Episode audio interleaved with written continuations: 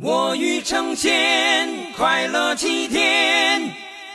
在做这期节目中，我查阅了许多的信息，其中尚美影最后的辉煌是我看到最高频的称呼。真相是否如此？称呼的背后是否又蕴含着其他的信息？宝莲灯到底是个啥？杨家血脉被诅咒的女镇山男劈石是怎么回事儿？为了探寻这些真相呢，我今天就请来了可能是国内唯一的同时兼备了帅气、儒雅、知性又充满了亲和力的知名历史博主张志浩张老师做客菠萝油子了！欢迎张老师。哎，大家好，大家好，我是历史剥壳、电影剥壳，万物皆可剥壳看啊。剥开硬壳聊人心的张志浩啊，欢迎大家收听我的节目。张老师的节目其实对我来说也算是我的一个重要的信息获取来源。哎呦，其实我称呼张老师并不是客气或者是一个尊称，而是张老师现实中真的好像是一名老师，是吗？对，教书教书。注意我的朋友们都知道，我从小就是一个学习并不是特别好的孩子，其中尤其怕历史。我后来我觉得我人生中选择读理科，就是因为我实在是不想去背什么历史呀东西。再往前追溯，我之所以学生时期不太喜欢历史，就是因为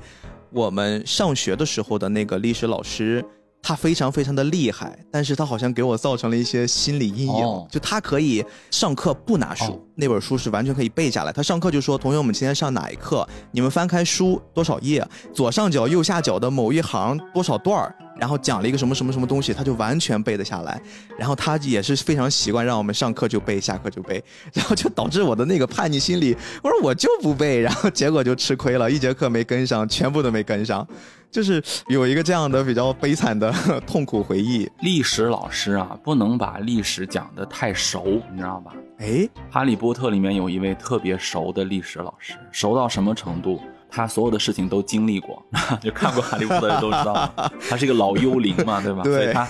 活了好多好多年，但是不行，讲的太熟也不行，是吧？你得假装每次都是第一回。所以我真的在听您节目的时候，我产生这样的一个想法，也可能是因为这段时间我自从开始做了播客，必须不得不逼着自己查阅一些相关的。史线呀，资料呀，然后再加上我听您节目，我觉得，哎，你讲的怎么跟我们老师讲的那个历史不太一样？好像还真挺有意思的，就当一个一个小故事听，特别特别好玩。假装第一次的时候，装着装着，装成真的了，你就每次会觉得同样一个知识，我不开玩笑，你讲着讲着会发现。上次好像有一个地方我没有讲到，哎，这次我又讲出了新意。哎呦，呃，常讲课的朋友都知道啊，有的时候你讲讲自己把自己吓一跳，哎，我怎么上次就没有想到这个点？就是这次录制之前，我特意查了一下，我查了一什么事儿呢？就是我到底跟张老师是什么时候认识的？我突然发现是哪本史记里记载的？就是去年的时候，我们加上微信的那一刻，其实我们加上微信也已经认识了很久了才加上，但是我们加上是九月份，也就是说，其实我们已经认识过了一年了。我们也一直在说要串台啊，一起合作做一期节目，给大家聊一聊一些好玩的话题。然后这事儿就一拖再拖，拖到了现在，嗯，终于。最近这段时间，我发现有一部院线电影啊，这院线好久也没这么热闹了，《杨戬》上映了。追光的新作，嗯，然后我就在想，按照现在互联网同学们的一尿性，大家一定都会在这个时间铺天盖地的就开始去聊杨戬，杨戬的前世今生呀，杨戬的这个各种故事、各种传说，一定都会充斥着大家的耳朵。那咱菠萝油子不能跟大家一样嘛，我们要给大家做一些额外的信息补充。哎，我突然想到了一部作品，就是在上个世纪一九九九年。在我们现在也非常知名的上美厂，这些老前辈们做出了这样的一部作品《宝莲灯》，它讲的也是跟杨戬有关，或者说准确的说是跟杨戬的外甥有关，这样的一个劈山救母的故事。我就邀请一下张老师吧，因为您聊这个上个世纪的这个电影啊，我怕你找不到人，就 是，倒不是，倒一说上个世纪啊，确实是上个世纪啊，真的是这样。对，没有想到已经过去这么久了。而且导致这个片子我非常满意的一口答应下来，终于要聊一个童年回忆了。但是我 静下来想了一下的时候，我发现这个回忆已经不再清晰了。嗯，就是导致我必须得再去看一遍，确实却有很多新的体会。哎，没错，我也是在重新为了做这期节目回看《宝莲灯》的时候，会发现好像跟我小时候记忆中第一次看这个作品的感觉，包括氛围。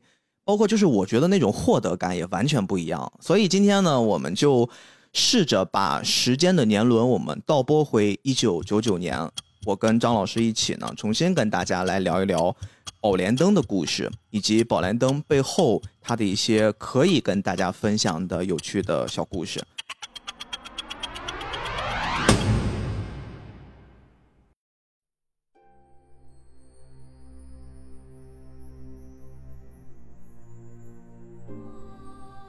其实对于宝莲灯来说，大家一定都非常的熟悉它这个故事本身了。其实就是在做这期节目之前，我查到了一个非常非常上世纪央视女主播的那个介绍片儿。她曾经在一个新闻播报里面，用那个非常标志性的普通话，她做了一个宝莲灯的简介。我给大家先读一下这个简介啊，非常非常有意思。从这个简介里面，我们甚至能看到时代的发展。嗯，她说的是。宝莲灯的故事源于中国一个古老的民间传说，讲述了一个少年以其对母亲的爱坚韧不拔，历经磨难，终于战胜了恶神啊，他用的是恶神这个形容词，然后救出了母亲，表现了中国人追求正义、善良和理想的精神境界。嗯。它是有这样的一段简述的，然后我其实，在里面之所以把这段话摘出来，就是因为它里面形容了一个词，他说是战胜恶神，那这个顾名思义指的就是杨戬嘛，指的是二郎神。特别是我昨天去看了最新的这部二郎神作品《追光》的这版大型洗白作品是吧？对，就感觉杨戬好帅啊，而且一身正气，又非常非常的英姿飒爽。他跟好像我小时候看《宝莲灯》里面的二郎神完全不一样了，所以我就产生了第一个疑问，也是我想抛给张老师的，就是这个二郎神到底是什么样子？我们到底应该什么样的方式、什么样的眼光去看二郎神呢？上次我有这个问题是哪吒啊，就是我在看《西游记》的时候，会觉得哪吒就是一个坏小孩，好像是一个反派。但是在看哪吒自己的个人传记的时候，就感觉哪吒又好帅、好可爱，好想 r 他。就为什么会老是产生这种想法呢？我相信很多朋友，包括咱们俩，对于杨戬的初印象，大部分是《西游记》吧？哎，对，是吧？对，抓孙悟空他们。对对对，而且《西游记》的这个杨戬形象，当时没有细想，但是咱们其实现在长大了想，我用三个字来定义，我不用善跟恶啊，我觉得是边缘人。边缘人。就是你会感觉他好像游离在所有的故事之外，诶，就是他这个人他很重要很厉害，甚至他可以厉害过那个主角或者说他有这么样的一个人设，就是他是一个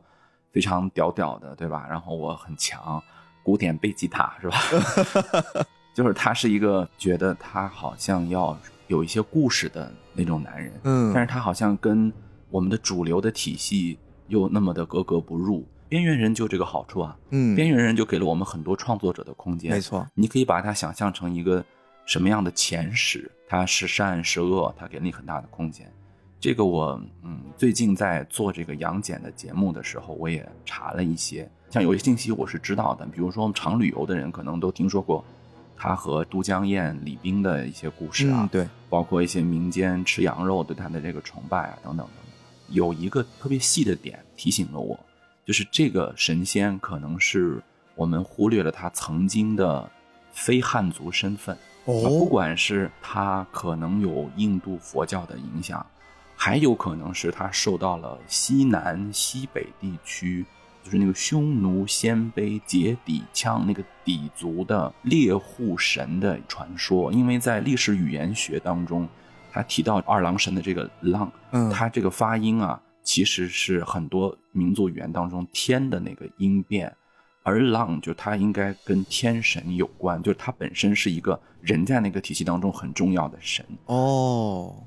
边缘人就这样的特点，就人家其实并不是不重要，只不过他跟你们这个体系不合而已嘛。我们这些啊自诩特别懂事儿、自诩特别微微衣冠啊、微微文字的人，就觉得这个儿郎儿郎不好听，你你是不是在说二郎啊？你是不是说二啊？哦，那你可能就是老二吧，二郎，那你就叫二郎神吧。那个时候可能还没有文字啊，哎，有很多的历史学家研究，就是可能遥远的古音有这个影响，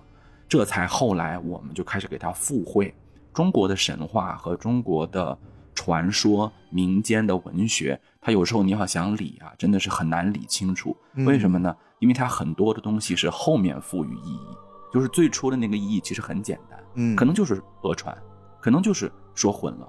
我们觉得哇，你这个神仙跟我们中原的神仙好像不太一样啊，不行，我们得给你加点东西，你应该是什么什么真君，先创造再杜撰，对你应该是谁谁谁的儿子，你应该是谁谁谁的哥哥，不行，你不能一个人啊、你怎么能一个人呢？你说不定还得有个妹妹，你还得有个外甥啊，你跟玉皇大帝要不要你俩扯扯？他就往上附加、附加、附加。由于二郎神他的这个边缘人属性啊，所以导致我们对他的解构特别多。在宝莲灯这个故事当中，我第一次看到了一个类似于《狮子王》里头的那个刀疤一样的存在的 啊，就是我们是亲戚，但是呢不太友好，对吧？对这么一个形象完全就站在一个反派的立场上。嗯嗯嗯而且，其实您刚刚在说这个的时候，我突然想到，这不就很像我们现在这些设计公司，对吧？我设计一 logo，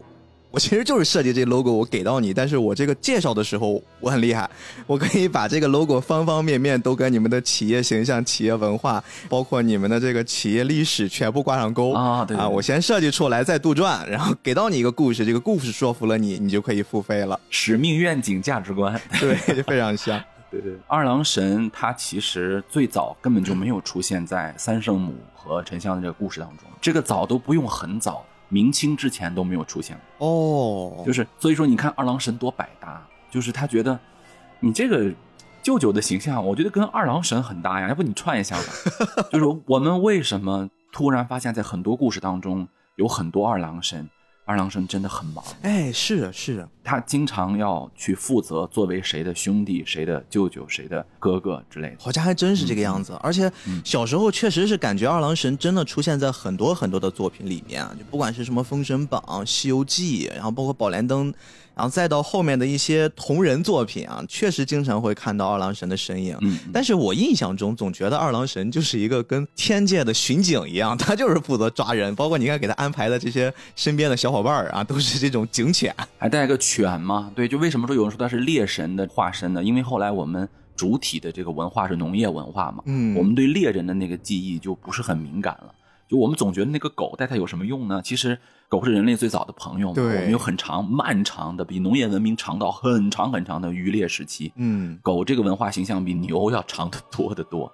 但是我们后来太习惯那些骑牛的神仙，却对一个带狗的神仙视而不见了。谁知道人家带狗很多年了，非常非常的经典的一个形象。当然，我们今天重点不是在二郎神身上，对我们今天的重点呢是在宝莲灯这个故事里面的绝对男主沉香。沉香。其实，在聊这部作品之前，我们先简单的跟大家说一说这个宝莲灯到底有多么多么的名声显赫，或者说他对多少人产生了重大的影响。多么厉害！哎，多么厉害！首先，这个宝莲灯啊，我一直只是知道它的制作成本很高，听说在当时那个年代花了一千二百万来做这么一部片子，这也几乎是上美影的第一部面向市场的推出来的，我们全力以赴啊，把所有好东西都砸进去，好的演员、好的制作、好的配音、好的音乐啊，这都是我们后面可以脍炙人口聊的。接下来我们也会都设计这些跟大家聊一聊。但是我还有一点是没想到的，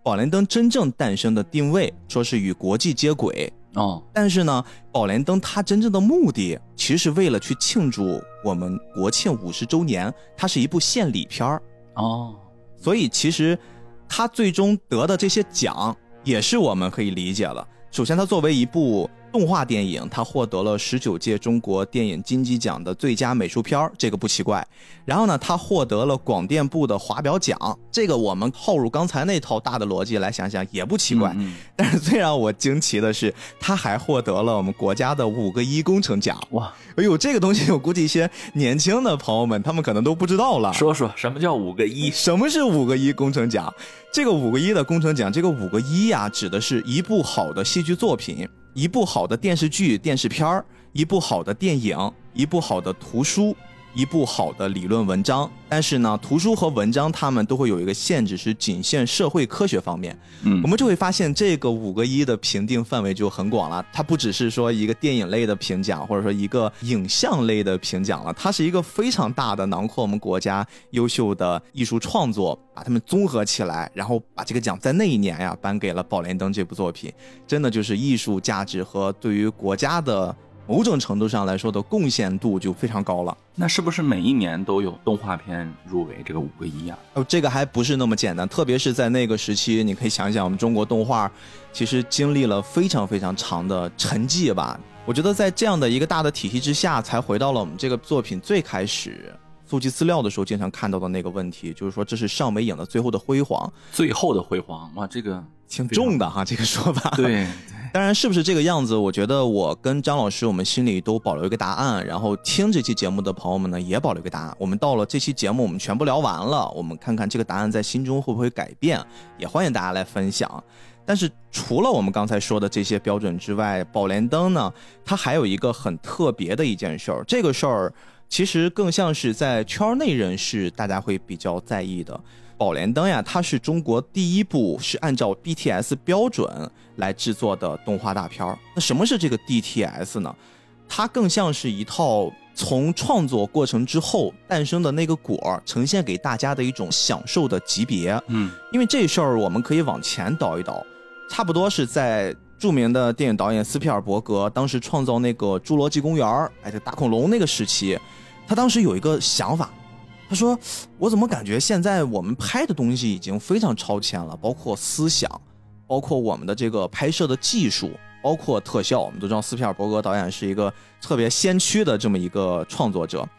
他说，我总感觉这些部分都已经达标了，但是院线我们的这套音响系统水平就不行，总是感觉会差一点，差一点。所以呢，他这个话一推出来，就在整个这行业里面，大家也产生了一些反思。”我们是不是应该要重新去重视一些更细节的东西？所以说，在一九九一年的时候，这个 DTS 音响格式就开始研发了。这事儿比我们现在更熟悉的那个杜比那套制式还要再早四年。而我们中国就是宝莲灯是在一九九九年上映的，它是中国首部按照。DTS 标准做的动画大片儿，我为什么说这个呢？您一定也看了很多上美厂的早期的作品，《大闹天宫》、《哪吒闹海》那些。你有没有发现，在早期的这些作品里面，他们的艺术成就非常高，但是你总会有一种浓浓的，就是我们说上美厂的那种配音呀、配乐呀，或者说就是这种声音成像的感觉，就他们一张嘴一对话，你感觉就是那味儿啊！你一说，好像真是。你不说我没注意 啊！而且，哎，我问一句，你当年在电影院看这个《宝莲灯》了吗？我没有，我当时是租的 VCD。我也是，我也是。嗯，所以如果说我们当年有幸去到电影院看这个《宝莲灯》的话，你就会听到，就像刚才你说的，就是特别先进的一套音响设备的那个呈现，对吧？对，它的状态就完全不同了。你像我们看那个，就是很有，就是戏曲感觉的，像《大闹天宫》啊。还有哪吒闹海，嗯，哪吒闹海还不光是有戏曲，它因为离那个时代不太远嘛，就是那个七十年代，对吧？你，咱们都懂的，对对对，那个浩劫不太远，所以它身上还带着一些，嗯，那个时代的烙印。它和宝莲灯比起来。还是有很大的差距啊！这个差距不是说好坏啊，我是说时代的这个距离。没错，我们其实早期看那些作品的时候，我们更多的是感觉啊贴上他们说的话好像就是很清晰，但是那个清晰好像又不是很融入那个片子，总感觉就是很明显，你听出来是有人配音呀，放到了这个作品里面。但是到了后面，随着技术升级，特别是在看《宝莲灯》的时候，感觉特别强烈，就是这个感觉好像更符合我们现代人。看电影的那种品质感，哎呦，这个很贴合剧情，甚至你或许都会忘了这是有这么一群人专门在配音呀，专门在配乐，你就感觉很自然。这其实就是影音系统的升级，包括我们说了声音的部分。张老师最近在看的时候，有没有发现《宝莲灯》在一九九九年，我们国家就在这部作品上已经开始不是上美场传统的那种玩法了，我们全靠手绘，它其实用了特效，对，还有三 D，哎，对，虽然不是很多。但是那个影片开头就三圣母一出来，它有那个华山上的一个建筑物的三 D，对对，这些都是我们能看到老一辈的这些先驱、这些创作者们他们在做的很多很多的尝试。宝莲灯确实是一个在现在看来。我们有一个词儿啊，那个年代没有，就是它很潮。哎，对，以前的那个“潮”这个词儿可能是另一层意思对，。湿了啊，以前是。对，呃，不，甚至在青岛里面，我说这个“潮”就是有点儿就是骂人的意思，哎，对。但是现在我们一说这个作品很潮，你就会感觉它是一种脱离了那个时代的一种现状，也能看到对于上美厂在那个特殊的时期这一波动画创作者他们的那种决心吧。所以我接下来可能要跟大家分享的就是这个作品真正幕后的那个英雄，或者说他的缔造者，著名的动画导演常光熙常老爷子。这个人，我想在咱们具体聊《宝莲灯》之前，先跟大家说一说这个很重要的，在我们中国动画史上一定会有浓墨重彩一笔的老先生。他自己是基于一个什么样的原因去创作了《宝莲灯》？很多人在提起《宝莲灯》的时候，大家都会觉得，哎呦，这部作品不就是一个上美厂当时在经过了那个阶段，大家都会习惯性的以上美厂的这个经历、上美厂的历史，包括时代的一些问题，来去强调过节或者是诞生这些作品的一些原因。我觉得我们这期节目就不要再顺从大家的那些思路了，我们给大家另一条可能性，我们就从这一个创作者个人的经历，可能会发现这部作品另外的一些有趣的地方。常光熙常老呢，他在一九九九年的时候，其实是曾经担任过上美影的厂长的。这个老先生是一个特别儒雅的人。上一次我看到他，应该是一八年左右，当时央视做了一个什么世界动画类似一个演唱会，就是请了可多可多的明星来唱不同时期的动画的一些歌曲。然后他其中就把常老叫来，还叫了一个新生代的动画创作者，然后两人同时在上面互相颁奖，就是年轻的致敬老的，老的鼓励年轻的，有这么一环节。那个时候感觉常老的身板还是非常硬朗的，然后一脸慈祥。但是对他来说，我真正在为这期节目去做一些了解，我发现他真的非常非常值得我们敬佩啊！他很小很小的年纪，学习还挺不错的。他当时就有一个愿望，他希望能去报考像清华或者是同济这样的我们国内的高等学府。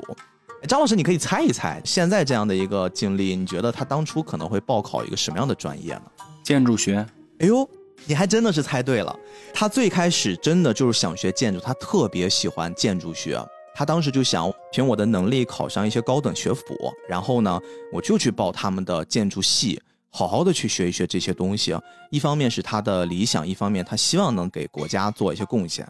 但是后来他为什么放弃了呢？他考虑到了自己家的家庭成分，哦，因为在那个年代比较特殊，六十年代嘛，对对对，他们家也是经历过那个特殊时期的。他觉得在那个年代之下，他是一定考不上的。甚至在采访里面，他就明确的对着镜头说：“我的家庭成分我是考不上的。政审，”所以他就放弃了这个梦想，也是我觉得一个很命运的安排吧。就在他放弃这个梦想的同时，他赶上了上海电影专科学院的成立。大家注意，这个学校不是我们现在说的上戏啊，它是当时上海美术电影制片厂他们专门创办的一个专科学校。哦，这样的学校，那在现在是非常厉害的学校啊。这个学校我后来查了查，在一九五九年的八月份在上海创办，然后过了没多少年，一九六三年九月份就停办了。从一九五九到一九六三，其实也就不过四年而已。就是在这个学校刚创办的初期，我们常老就赶上了，他就说我就加入到那个学校去学习，然后正好去做一做动画也不错，因为毕竟都是画，对他来说，他从小也很喜欢做这事儿。这个学校很特殊，跟我们现在正常大家上的专科学校、本科学校都不太一样。它是学习两年，两年时间你需要大量的去学习一些动画创作的基础知识、实践理论等等，而且教的人基本上都是上美影的一些老前辈，一些他们的职工。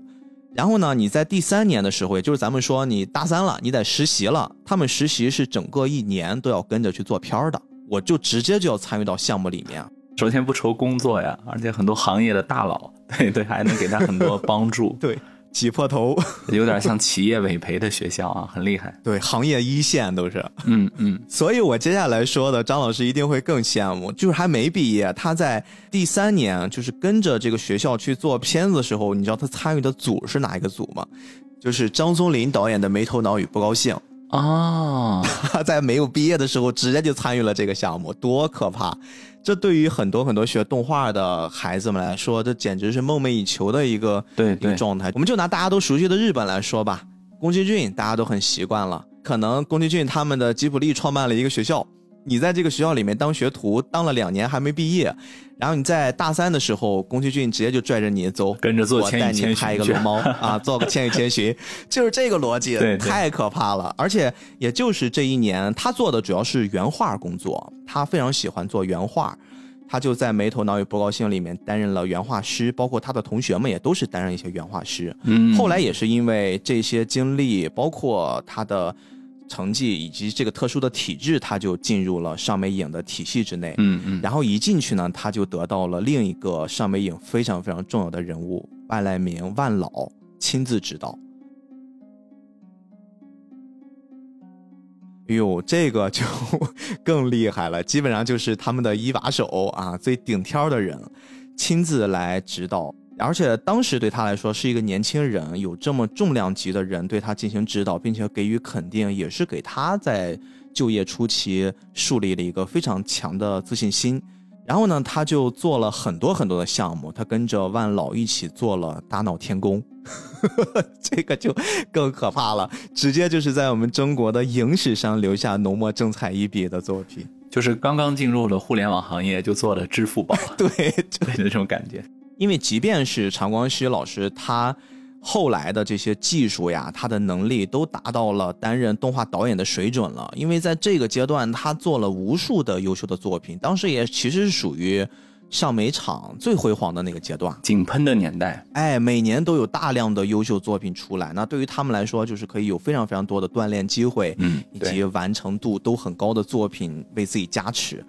他其实完全可以在后面的十几二十年，他从那个原画师或者动画师的这个身份跳出来，独当一面去当这个导演。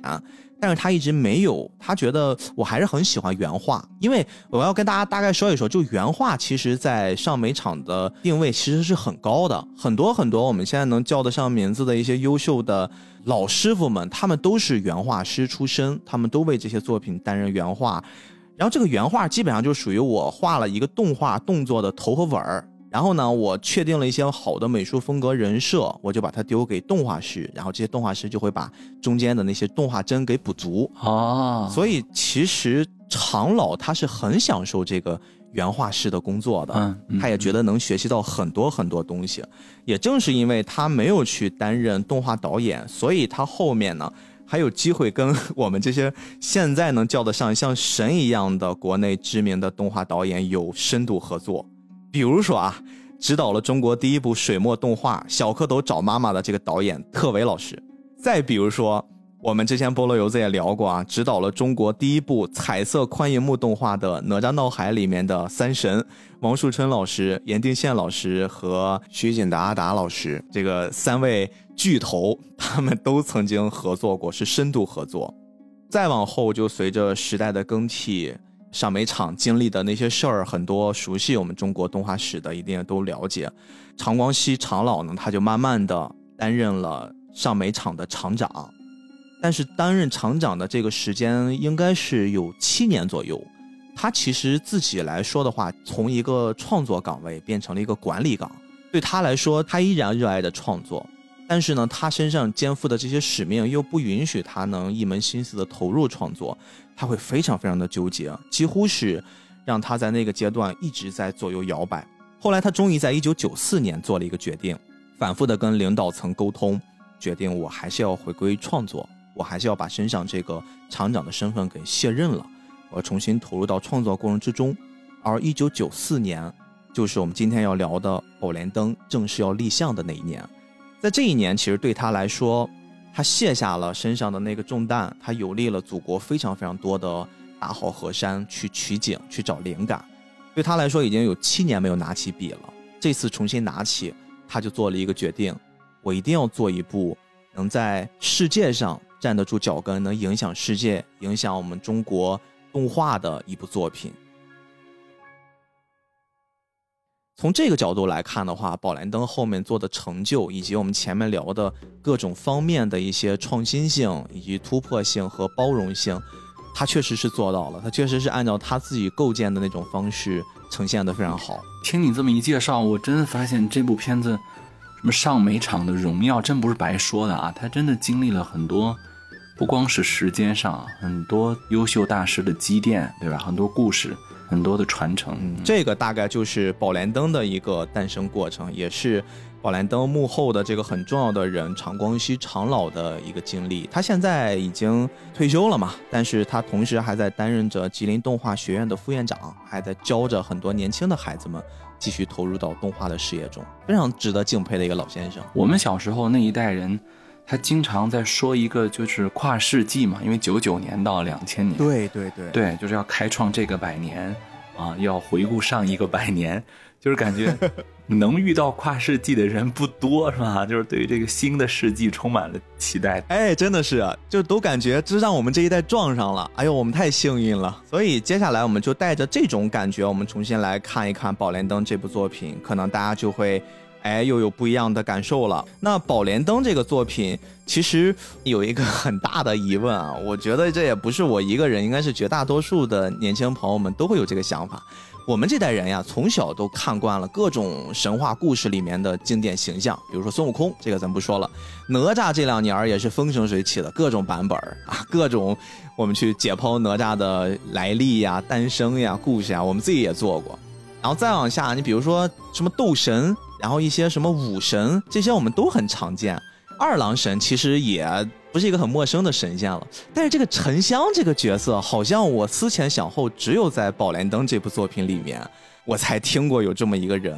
他到底是一个什么角色呢？到底是算人还是半人半神？我特别想借助邀请张老师做客我们节目，我们听一听关于沉香这个人的一些故事。嗯，我觉得不论是导演啊，还是编剧啊。他在当时立项的时候，在考虑这个问题的时候，他一定就像逼哥刚才说的一样，他考虑过，比如说三圣母这个形象啊，沉香这个形象，尤其是他没有之前很多作品的积淀，他不像《西游记》啊，他甚至不像《封神演义》。哎，对。但是我想补充一点是，像三圣母这个故事，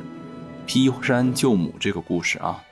嗯，没有我们想象的那么陌生。对于谁呢？对于我们的父辈。就比如说，我们是八十年代的人嘛，我们八十年代的人可能真的在宝莲灯之前不太能接触到沉香这个人，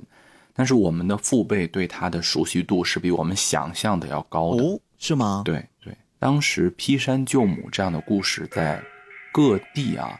尤其是农村呐，包括一些戏曲舞台上是反复演出的哦。我讲一个事儿啊，我爷爷、我父亲都跟我说过，说我们村里面啊，就是原来小时候见到的一个。老人啊，他的那个右手就是没有手了，胳膊啊秃。然后他说：“这个呃，老爷爷原来是干嘛的呢？他原来就是演这个劈山救母这出戏的。”哦，我们相信八零后可能看戏剧的比较少啊，我们的祖辈父辈看戏曲戏剧还是比较多的文化娱乐活动嘛。那个时候电影电视剧都不多，不多。那看什么呢？你说让这个很多农村的人去听那个。唱词嘛，是吧？转眼间分离乍，赤条条来去无牵挂。应该，呃，大家不想听这么文雅的词儿啊，听的都是一些，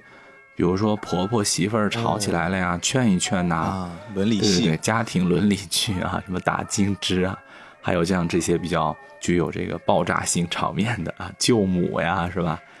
所以这种喜好从我们这个上上辈一直流传下来，大家的口味都没变啊。劈山救母演的次数特别多，因为他就是要炸一下，他用那个炸药，嗯啊，混合一些灯光烟火效应吧，就要演那个劈山救母高潮处，啪把那个山劈开，在舞台上要做那种土法炸药的效果。可能演过很多次吧，就比较熟了，但是没有想到这次就没有演好，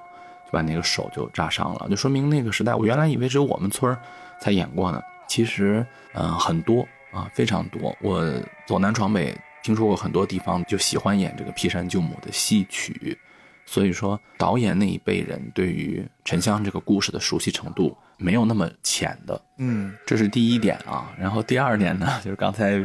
毕哥你说到什么半人半神啊，这一看就是一个很古希腊的语言体系啊，什么阿克琉斯半人半神。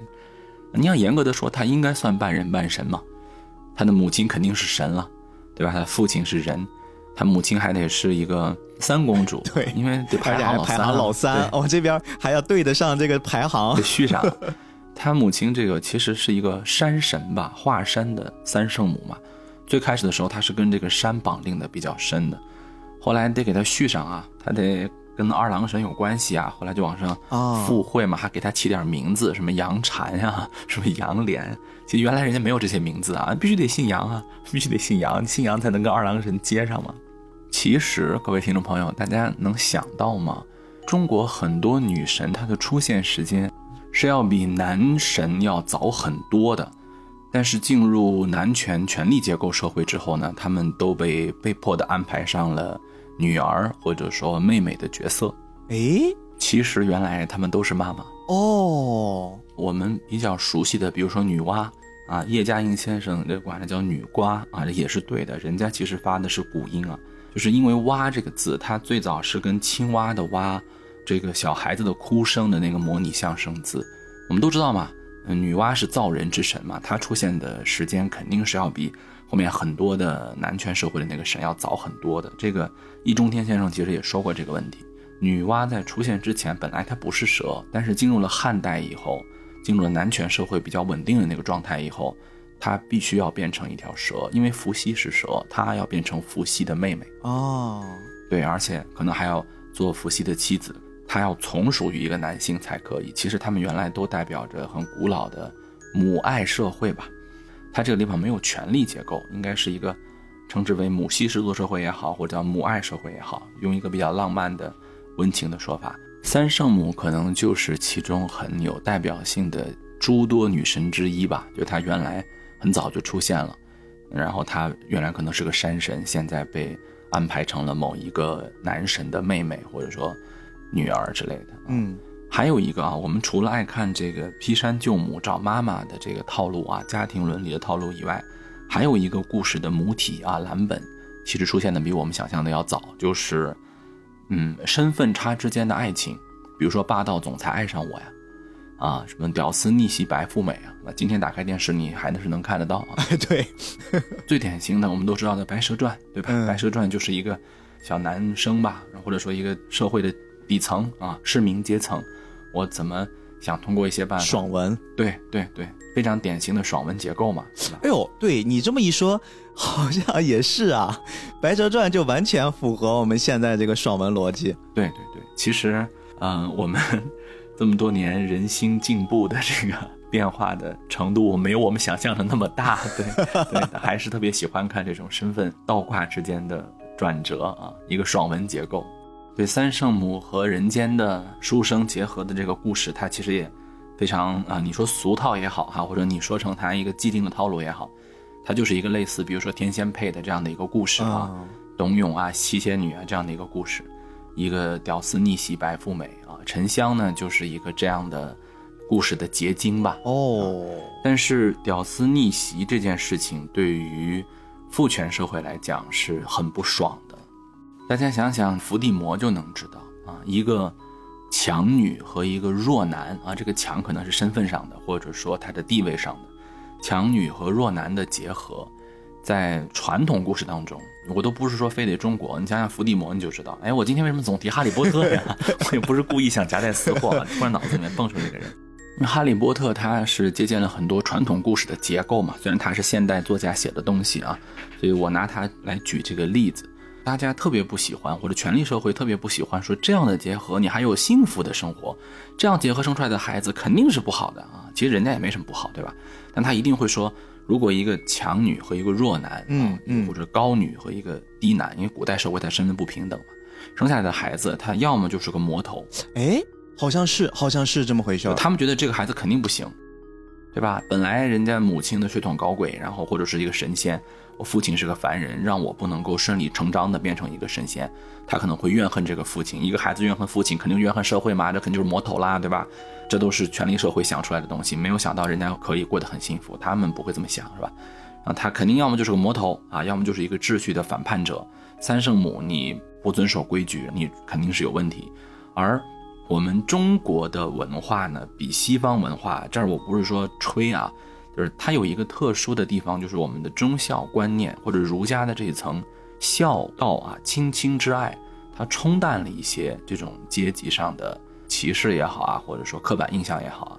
因为它毕竟有一个母爱和儿子之间的关系，它可以把它换一种方式，这就是中国文化厉害的地方，就我不跟你对抗。我不是把你非要把它魔头化，把它邪恶化，我把你纳入到我的体系当中来啊！我让你变成一个孝子，不就完了吗？你孝顺妈妈，哎，你在家为孝子，不是在国就为忠臣吗？你看中国文化就是这样，无形打太极是吧？他也是不喜欢这样的跨身份的结合，但是我可以把你纳入到我们的体系当中来，你变成一个孝子，所以这就有了很多的劈山救母啊，因为他必须要受到惩罚。为什么惩罚？刚才说了，他对于弱男的不友好。那么，但是我要怎么去给你一个温情的面纱呢？我让你去救你的母亲，比如说许世林啊，比如说《白蛇传》，我把金山寺给你弄了，把雷峰塔给你弄掉。这个故事蓝本是一样的。是是是，尤其是明清社会之后啊，因为明朝、清朝关于忠孝仁义的控制可能更加的明显一些，尤其是明清之后。赋予这个孩子身上的一些仁孝的东西越来越多，所以我愿意把沉香称之为一个在中国历代从远古传说神话到近代忠孝仁义之间的结合，从叛逆的记忆到现当代的社会规训之间的一个结合体，在诸多的旧母故事当中，它就脱颖而出了。哎呦，你刚刚在一说，我突然想起来，正好前段时间我莫名其妙的开始去查那个凯尔特神话。嗯，突然很好奇，因为包括《哈利波特》，你今天频繁提起的，他也是借鉴了大量的凯尔特神话的一些脉络，对，融合在那个作品里面。当时这个凯尔特神话里面有一个海神。就是麦克利尔，嗯，因为凯尔特神话跟其他的像希腊神话呀，其他的这些欧洲的神话传说有个最大的不同，就是凯尔特神话它特别的细碎，而且它不统一，因为它不是一个完整的记录下来的，大家都是口耳相传，然后各种版本。嗯，当时我还一直觉得，就是在讲这个海神麦克利尔，他有一个妻子叫芬多还是芬德，他就有两个版本，一个版本是说。这个女神是海神的妻子，另一个版本是这个女神是海神的女儿。我一度以为这就是像凯尔特神话那种，它非常多的版本，最后传下来给传乱了。但是我听你刚才这么一说，会不会也有可能就是因为男权社会，他们给塑造的就是把女性的这个身份自动的就会给降低一级这种逻辑？是的，是的，不光是这些，包括。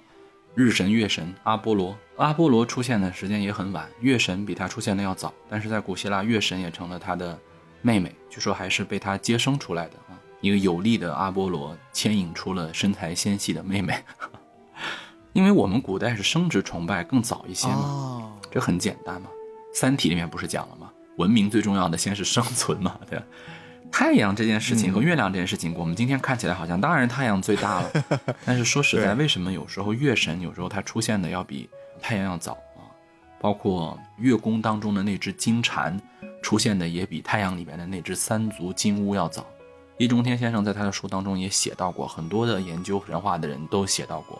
因为最早是先生殖崇拜，先活下来。我们古人对于我们是我说的这个古人，不是说。文明社会的古人啊，或者叫文字文明社会的古人，没有文字的那个时代就有了，渔猎时期就有了。女人能生孩子这个事儿太值得崇拜了，是是是是这么回事儿。因为以前生和死这一对概念对于古人的冲击力太大了。嗯，以前筚路蓝缕啊，没有办法能够很好的掌握医学呀，对吧？掌握饮食啊，能出生，女人能生孩子。啊，能怀孕那不值得崇拜吗？太值得崇拜了。所以，嗯，全世界最早都崇拜的都是孕妇啊、母亲啊、妈妈呀。太阳有什么用？太阳虽然不是说没用啊，但是慢慢来嘛。有了农业社会之后，这个太阳的重要性越来越高。确实是，以前也不是说太阳没有用啊，不是开这个玩笑。但是以前对于月亮的崇拜可能会更多一些。这样天狗食月这个故事可能就更有一些象征意义，对吧？嗯。太阳当中的那只三足金乌，很多时候也是男性的一个代表，确实是因为农业社会之后，可能更加依赖于男性跟太阳吧，所以母爱社会是一个很重要的一个感觉。三圣母给人的那个感觉，就是能有一种非常母性的、母爱的、很远古的、很安全的，哎对求索取的这么一种感觉。特别的充满女性魅力。我从小在看到三圣母这个形象的时候，我就会感觉她特别像一个母亲该有的样子。哎，这件事儿特别巧，最近就在我们录这个节目的前一天吧，应该是那个很知名的国产单机游戏《黑悟空》，它不是又发了一个新的宣传片嘛？哦，就是前天在看这个宣传片的时候，一个弹幕其实还引起了我的注意，因为别人都在讨论啊，这个剧情怎么样，画质怎么样，包括各种畅想。那个弹幕飘过的时候，他说：“终于我们中国人做的一个形象，一个三 D 的形象，这个女性她的样貌是符合中国女性的形象了。”哎呦，我一看这个弹幕，我就突然意识到，好像我小时候喜欢宝莲灯，就是因为她塑造的这个三圣母的形象，它真的很像我们随处可见的、我们很习以为常的这种女性的形象轮廓。她不是现在这种传统的，就是个锥子脸，很漂亮、很美，或者很帅气、很潇洒。但是你感觉它既符合日漫的形象，又符合可能欧美的审美，它是一个很综合的东西，它是以美为前提创作出来的。但是三圣母不是，三圣母真的就是一眼看上去就很中国。其实当年就有很多的这样的评论，比如说有人说这部片子的设定有些地方有点硬，我只是做了一幕妈妈跟孩子游船，对吧？带着宝莲灯在荷花丛里面游船，然后说妈妈永远跟你在一起啊，我最喜欢妈妈了，这就可以展现母爱吗？对吧？这就可以展现亲情吗？这也太简单了。嗯，我觉得人家说的也对。你比如说一些经典的叙事，比如说以西方的一些迪士尼的动画片呐、包括一些好莱坞的电影啊，它有几个格式啊。比如说，我要先推进什么什么剧情，我要有一个什么逻辑放在前头，然后塑造这个人物，塑造他俩关系啊，非常的高效的一场戏或者两场戏。对，这个没有错啊，这个很好啊，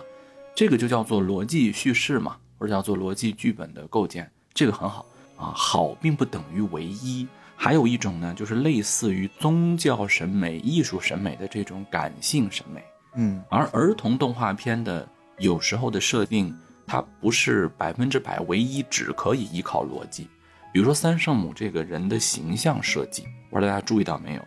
他的眼睛，他的那个长条的眼线是非常有宗教感觉，尤其是比如说一些佛像啊、观音像啊设计啊，而且三圣母是溜肩的，你请注意，三圣母的嗯。肩溜得很厉害，对对。对，不是我们现在很多姑娘们追求的这个直角肩呐、嗯。对吧？锁骨啊，不是这些，包括她整个身体形态，哦，她的胸部，她的整个体型，对。它能够唤醒的是一种我们远古时期对于啊、我们母亲啊，包括一些考古出土的陪葬品当中对于孕妇啊、壮硕乳房和臀部的这个美丽女性的想象。因为我们说最早在人类对于生殖崇拜还存在的时候，它对于能够有乳汁的妈妈，对于在怀孕的母亲，它天然有一种非常安详、安心的这么一种感觉。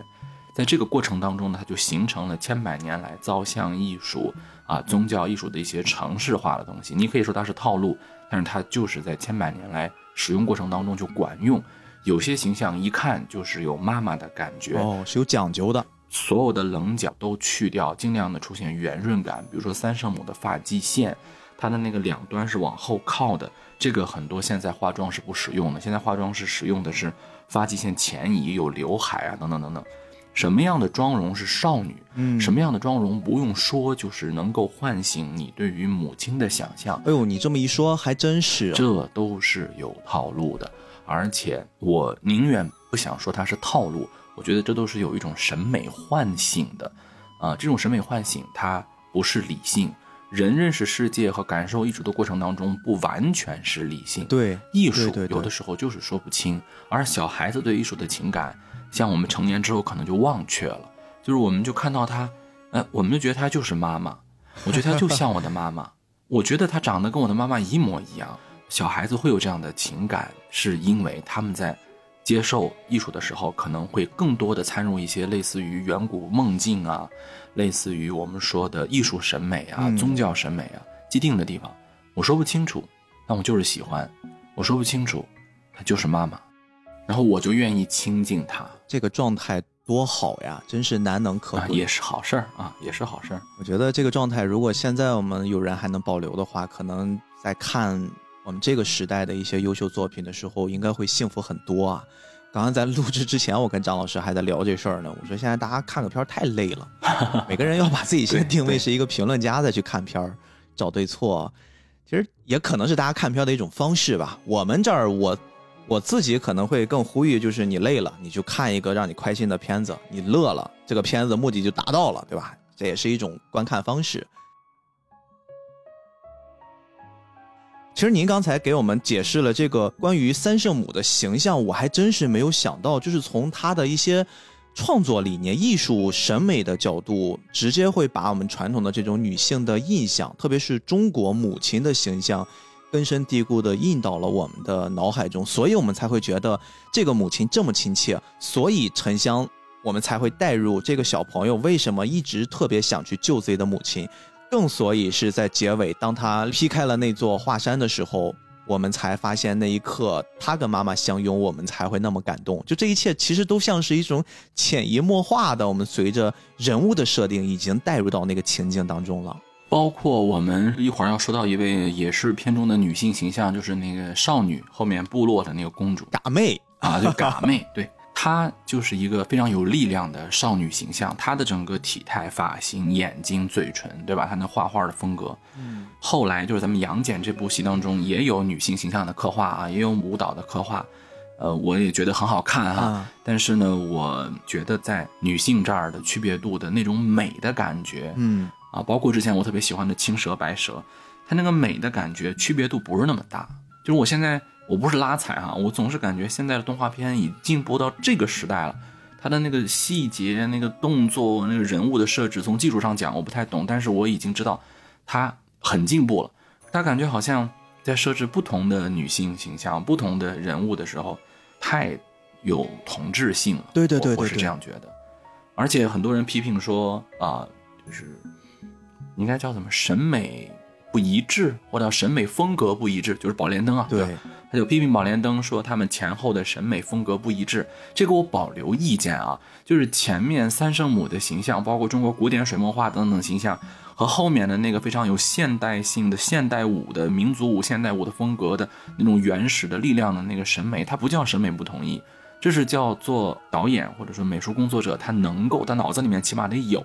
第二，他能够驾驭这么多种美。来讲述故事，嗯，我觉得这个是很好的。嘎妹他们在这个故事里面所在的那个部落，其实也是整个这个片子一个很大的亮点啊。嗯，因为这个部落牵扯到了整个让这个故事达到了一个高潮的，算是一个很重要的点啊。就是因为嘎妹曾经她作为一个小孩子，她被二郎神抓到天上了，她作为一个条件，就希望嘎妹所在的这个部落呢，能把他们部落周边的那座。石像雕成二郎神的形象，因为这个石头。也很有来头啊，它是跟女娲娘娘当时补天的时候跌落的那块石头有关系。女娲娘娘补天的时候跌落了太多的石头，这个我还特别想说呢。我说女娲娘娘怎么掉了这么多石头？其中一块石头我们都知道是孙悟空嘛，那个变成了孙悟空。还有一块是贾宝玉，对吧？还有一块就是跌在了这儿，最后变成了沉香手里面劈开山的那个斧子。女娲娘娘真的跌落了非常多的石头。但是这个石头，二郎神希望能把它雕成自己的画像，这一块是有什么历史依据吗？还是说这就是这个故事里面给他加的一个桥段？塑像这个事儿呢，谈一个我的脑洞啊，这个完全是我自己脑洞啊。我特别喜欢把它理解为人民群众嘛，人民群众的力量是无穷的。二郎神他肯定那个塑像有一个权力意识在，啊，这个世界没有神仙皇帝，啊，我不是靠沉香，我掉到那个什么洞里面，我拿了一个什么秘籍，或者说我。啊，有了一个什么天生神力啊？其实孙悟空也没有教他什么，只是告诉他你要把那个石头推下去，推下去以后会有一个斧子。师傅领进门呐，修行在个人。师傅只是给你点了这个关爱，然后你去修炼。而且不光是你一个人的个人英雄主义，是所有的人啊，人民群众中间啊，用我们人民群众劳苦大众的这个力量，就是我们老百姓自立自强，然后。全部就是我们这个部落团结，因为我们毕竟我们是一个意识形态上还是一个工人阶级的时代啊，一个工农联盟的这么一个时代，我愿意这么说啊，我不管有人说是不是我唱高调还是怎么的，我觉得这点我愿意这么讲。我觉得他是一个有体现的那一代人，嗯。从底层啊，我们不靠任何人，我们不靠救世主，我们就靠我们的凡人啊，而且是众人啊，用木头啊，用滚石 把它没错。从上面给推下来，有这么一层阶级属性在里头。就因为可能我是因为学习文物吧，嗯、从研究生那会儿学文物有关，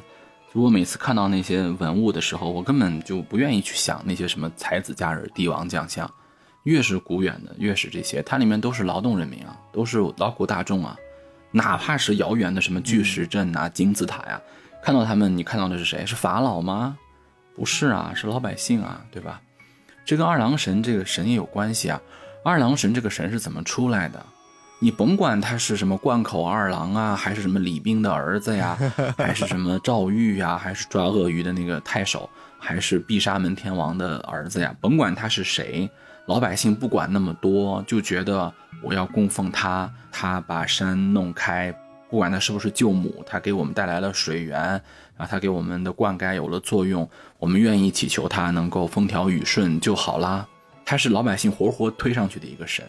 我有一个自己的不切实际的 理论跟大家分享哈，嗯就是我觉得神有两种，一种是统治阶级的神，一种是老百姓的神。老百姓的神他有什么特点呢？他比较混乱，他可能说的不是那么清楚。但是这些老百姓的神里头，他可能各式各样的人都有，嗯比如说有男子，有女子，哦可能还有各种的神仙精怪啊。他们做了很多的大功德，嗯做了很多的事情，但是他们可能身上都有毛病，可能都有这样那样的毛病。对对吧？而统治阶级的神呢，嗯，他们就觉得哇，特别的完美无瑕，功德无量，但是总觉得有些距离 就感觉它不真实，没有人味儿。啊，或者说他故意把一些真实的事情隐去，有一些距离。因为我们这个民族很早熟啊，嗯我们说民族已经很早就不想去真正的去祭祀一些神神鬼鬼了，我们很早就已经把大德行、大功德的人放上神坛了。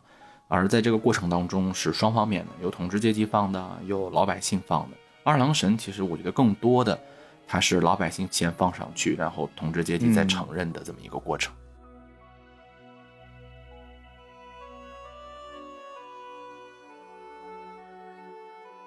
刚才张老师提到过，嘎妹他们所在的那个部落刚亮相的时候跳过一段舞，这个氛围感、音乐节奏让你印象很深刻。你这个太棒了，啊，这个真的太棒了。其实最近上的这个《二郎神》追光的这一版，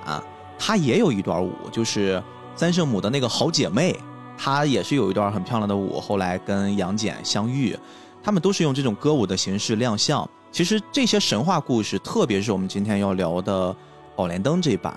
我们一提到音乐，一提到这种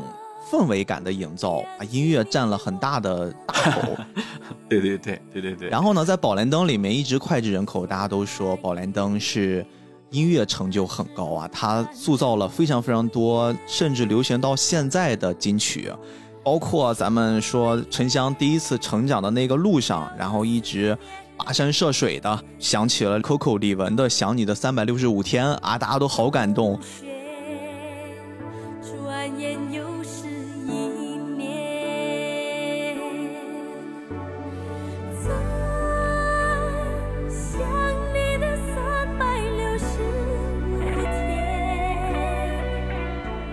然后沉香在慢慢的长大，学跟小动物们在大自然间学会了一身本领，想起的是刘欢的《天地在我心》，也很感动。啊，这个真的太棒了。对，太好听了。道法自然嘛，就是我是向天地万物学习，对吧？它有一个情节是一个豹子，然后它带着很多小豹子去抓那个果子，然后沉香也去学，也去抓，它没抓着还掉下来。呃，小朋友看的是一个萌点啊，挺有趣儿的。但是我们如果细深的话，去想的话，这不就是向世间万物啊，向这个自然界学习嘛对？道家的这个道法自然嘛。这个片子真的儒释道很多都有，对，还有嘎妹的那段舞，刚才我也说到了，我不是说不喜欢杨戬的那个里头有一段舞啊，那个做的也很好，很漂亮，那个非常的中国哈，很中国风，我承认啊。但是我更喜欢这段舞，嗯，这段舞它有一种民族舞的感觉。其实民族舞身上有很多现代舞的那个记忆嘛，对吧？我们的民族舞身上是有很多当代现代舞的一种审美感觉，几个背光啪啪啪，几个动感的音乐，然后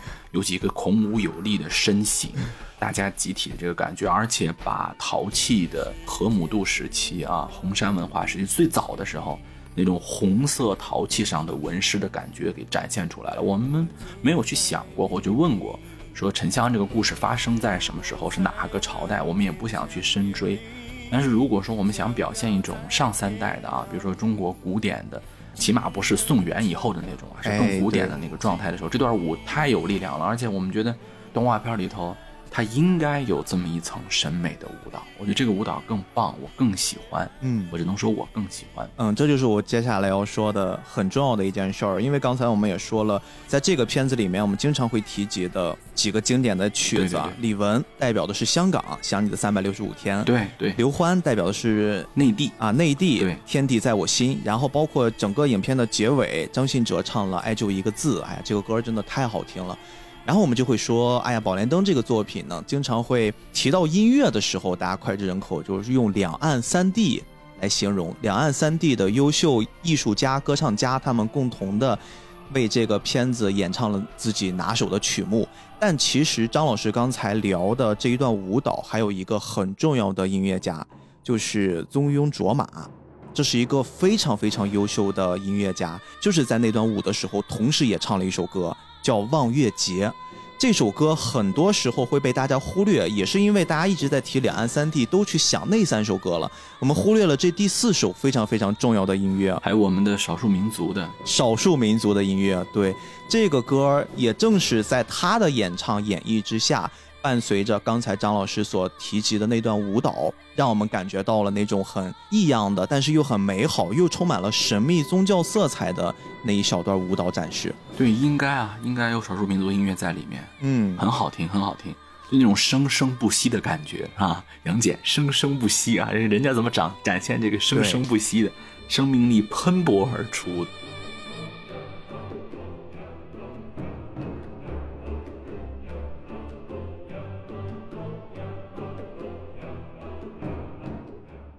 还有就是您刚才说的那几首歌吧，啊，真是好听到犯规啊！真的是。太喜欢了。那个时候很多的就是演唱者，当时是正值当打之年，对吧？最辉煌的时候，Coco、刘欢，包括张信哲。原来张信哲对于我来说，就我小时候啊，就是一个哥哥姐姐们喜欢的一个、嗯港台的歌星，没有什么感觉。后来听了那个《爱就一个字》之后，从此入坑，特别喜欢张信哲。对，那个年代很流行音像店，然后当时音像店几乎都是这些人的歌在循环播放，但可能不是这几首，但当这个电影上了之后，确实就是这几首循环在播，循环在播了。前两年有一个说法嘛，说你最喜欢那首歌，你敢把它设置成为手机铃声吗？保你一个礼拜以后就不喜欢这首歌 崩溃了。对对对，那个时候我们音响店啊，一条街都是卖音响、卖磁带的，对，就这几首歌，当时火的时候天天循环，爱就一个字，我只说一次，我的天，爱就一个字。从头到尾的听，我听了好长时间都不腻，哎，真的是特别好听。每个年头有新的梦境，但愿你没忘记，我永远保护你，不管风雨的打击，全我有一个感觉啊，就《宝莲灯》这部电影，如果说我们把它说成是一个歌舞片，你好像也不为过，是吧？嗯，一个片当中有两首完整的歌，从头唱到尾。对，更多的都是做主题曲啊，放到结尾，或者说在宣传片的时候去使用。但是像这种直接一整首歌塞到一部影片里面的，确实比较少。而且还有其他很多音乐，包括刚才您提到的那个，就是少数民族的音乐。其实其他音乐也很多，嗯，剩下没有音乐的地方，就像是一个舞剧的中间的那个电话电场，对吧？我电一下，我把故事情节说一下，当成歌舞剧看也完全不是没有问题。张老师其实刚才用了一个词儿，说他可能给他定义是歌舞片都不为过。我觉得您说的特别精准，因为我具体记不得精确的数字了。《宝莲灯》应该是一个八十多分钟，接近九十分钟的片子。然后它整个这个片子不只是中间演唱的那个部分，就是包括他在播放过程之中垫的那些音乐，专门为他做的那些音乐，整体的这个时长也非常长。它大概整个片子八九十分钟里面，只有不到十分钟是没有音乐的，其他绝大多数时间都是用音乐在烘托，再去弥补，就是让你整个的这个体验感、结合度拿捏的都非常的精准和到位，交响乐、民乐都能听得到。全都有。没错，没错。那我们在说完了这个部分之后，哎，我又突然有了一个新的问题，我正好再继续来问一问张老师了。张老师，我还是有一个不太清楚的一个点，包括我们在看了杨戬，包括这个最早版的宝莲灯，他们都在提及杨戬他们这个家族里面，杨戬这个人曾经也干过一次劈山救母的故事。刚才您在说老一辈，他们也经常会拿这个故事再去讲。那么杨戬那一代人，他们劈山救母到底发生了一个什么样的事儿啊？哦，这个二郎神劈山救母啊，对，确实是。呃他其实最早，我觉得他可能是跟李冰那个二儿子有关系。灌口二郎神有一个传说，是因为当年都江堰治水的李冰的二儿子嘛。因为你看都江堰嘛，治水嘛，就是劈开山干嘛？劈开山不是救母，救苍生，为百姓救老百姓，让这个四川变成天府之国啊，有了水进来了。二郎神跟山的故事有很多，这个地方推荐大家啊，推荐大家去听一下我的那个节目，哈 哈做个广告，就是我的历史播客里面最新单出的一期，花了十几分钟，就专门讲二郎神这个文化的源流是怎么样的，把所有我能查到的资料都跟大家介绍一遍。啊，有很多跟山有关的事情，比如说二郎神是挑着山去追日的，很多都跟山有关系。对，它跟夸父都不一样，夸父是啊、无障碍跑是吧？它是负重跑，这个更厉害。一头在山西啊，一头在河北，中间有一个担子啊，挑着山追日，特别厉害。故事情节嘛，他就要找嘛，因为在明清的时代啊，尤其是明朝中后期，特别缺故事。嗯，就那个时候电影公司特别多，就缺本子，就跟我们今天一样，那个时候经济比较发达，市民阶层繁荣，他就缺故，缺故事怎么办？找呗，嗯，就各地的找，对吧？你看这个二郎神总跟山有关系，那就把他弄进来吧，那就让他来劈个山救母这样的故事情节，我们已经很安全了。就今天我们拍电影、拍电视剧也是一样呀，找那个安全的本子来拍。古偶戏你拍的再烂，它也有人看，老百姓喜欢。对吧？偶像剧它起码保证一定的收视量啊。嗯，你你不能随便找一个那种什么侦探啊、反特、间谍，它总得有几个套路。当时舅母是个套路，然后往上安，他们也是这么做。对对，就往上套嘛。还有就是扯宇宙嘛，都得扯上。本来没什么关系，就开始扯呗。哎，你看你二郎神，要不跟玉帝扯上点关系？反正你好像也哪儿也能搭一下，是吧？嗯要不你来搭一下吧，跟玉帝搭一下。啊，又来了，又来了，给他传故事了。然后沉香 你也接着搭一下都行，都互相搭嘛。宇宙这个概念能挣钱，你以为是漫威搞的呀？早就我们中国就有了。我记得大家应该能知道吧？我们小时候看杨家将有杨家将宇宙，学家将有学家将宇宙啊，上辈子下辈子这个爷爷孙子啊，包括其他的都有关系的没关系的都扯上，只要能扯一点儿，我就能把其他的故事往里套，就能挣钱。二郎神可能原来跟这个劈山救母没关系，和什么三圣母啊、玉帝没关系，没事儿，我们可以扯嘛，宇宙嘛，对吧？对，早就玩了。最早的那个杨戬，他是为了救母亲，被玉帝啊，玉帝是把杨戬的母亲压在了桃山之下，也是思凡啊，这套路基本上是一致的，屌丝逆袭思凡的故事啊。哦然后杨戬为了救母亲，他去了玉泉山金霞洞。啊最新的杨戬那个故事说的其实都是真的，对，不是瞎编，不是瞎有编。据可疑沉香有没有去过我不知道啊，反正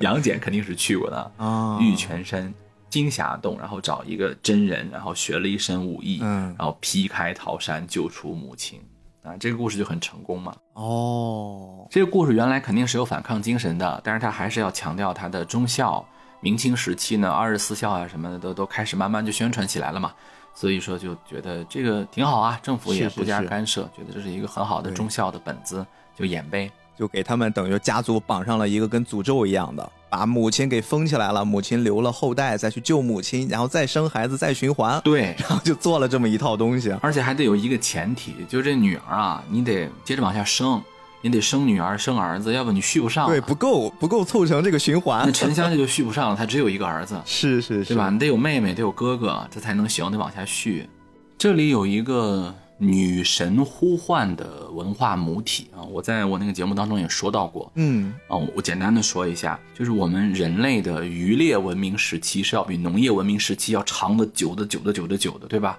所以，我们其实，在母系氏族社会，刚才我用的是母爱社会，这样我觉得可能更合适一些，因为那个时候它不是权力结构啊。嗯父系氏族社会，它也不是说非得是男的啊，母系氏族社会也有男人的权利。父系氏族社会更多的是私有制权力结构，而母系氏族社会呢，或者叫做母爱社会呢，它更是一种我们先活下来，然后给你无私的奉献和爱，嗯对吧？像母亲一样，我们共同照顾大家的这么一个爱。所以进入权力时代之后，很多人不喜欢那种板起脸来，充满了各种对对，就是充满了各种爹味儿的这样的父权形象吧，男神形象吧。他想要一个不求我们回报啊，不需要什么供奉啊。你看那玉皇大帝啊，供奉他供奉的不好，还把这个台子给人家踢了还是怎么样，他就让凤仙郡什么不下雨什么的，对吧？你看《西游记》里面就是讲，啊，不求什么回报，然后一心奉献的这么一个母爱形象。嗯，包括妈祖，包括嗯，呃很多的女神形象都存在，包括各地都有那个奶奶庙，哟，好像还真是有，是吧？对对对是有，奶奶庙。嗯奶奶庙里头有很多的女神，我们其实这些神被说成是谁的女儿、谁的妻子、谁的啊、呃比如说她的妹妹之类的。其实刚才我们也说到，她很早就是我们最先祭祀的那个神。嗯说到这儿，说的远一点啊，其实是两对儿，一个是舅母，一个是杀嫂。哦，啊，就是在中国传统对于女性的叙事的母题当中，舅母是一个对于我刚才说对女神崇拜嗯回来，对吧？对对对呼唤的这么一个所在。我们之前说那个嫦娥奔月，嫦娥奔月很大程度上其实就是体现了那个女权社会，或者叫我不愿意说女权，其实因为我觉得女权有点儿跟我们今天那个女权有点关系了，它其实跟那个没什么关系，就是母爱社会或者母系氏族社会已经远去了啊，到月亮上去了啊，后面就是权力结构了。如果说舅母是在忠孝的外衣下隐藏着一种对女神崇拜的，想要让她回来的一种念想，嗯那么杀嫂，比如说武松杀嫂，比如说乔峰和康敏的关系，其实也是一种类杀嫂的东西啊。嗯金庸先生特别善利用古典传说、古典神话、古典小说蓝本来构建自己略显现代的武侠故事啊。嗯你像乔峰跟康敏的那关系，其实也是一种英雄杀嫂。杀嫂和舅母正好是反的，杀嫂是男权社会对于女性的一个叙事的一个主体的结构，就是这个人他是从外来来的，这个女性她肯定是有问题的，是坏的，如何如何。嗯而舅母是她的反面，嗯，所以我们不要忘记，在充满了忠孝、充满了孝道的这种舅母故事的隐藏之下，它其实有一个更加有远古性质的女神崇拜呼唤。那么这里舅舅这个事情就很重要了，嗯为什么呢？因为舅舅这个男人其实是对父权形象的一个对抗的所在。这就是现在我们看到杨戬这个电影版本的那个结局过程了。对，没错，就是杨戬的这个故事。因为在母系氏族社会的时候，我们最直接的男性亲属应该就是舅舅，因为只有我们能确定的我们的血缘关系就是舅舅，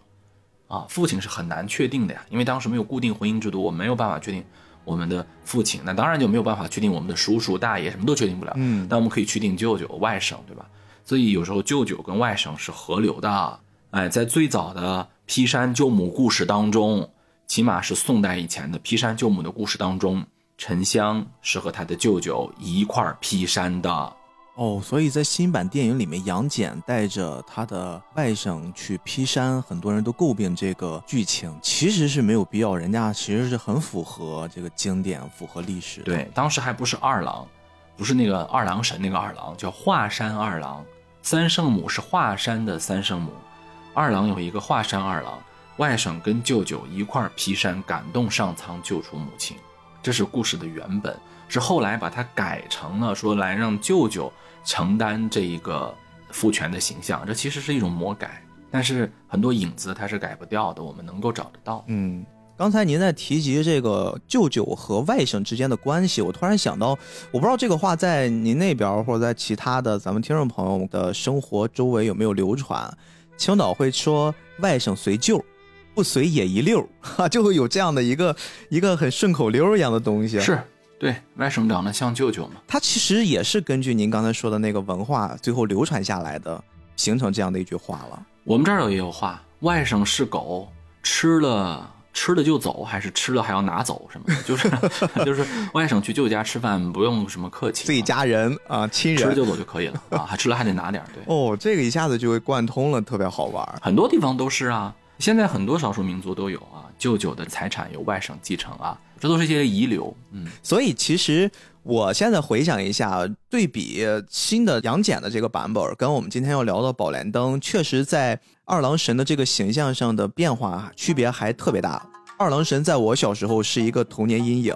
因为他那张脸，包括那个语气，这也是我长大之后我才发现这，这是姜文是姜文啊，不只是姜文在配音，而且这个地方有一个很有意思的小故事，就是你知道《宝莲灯》这部片子，他们做了一个很大的创新，这个创新对于普通观众是察觉不到的。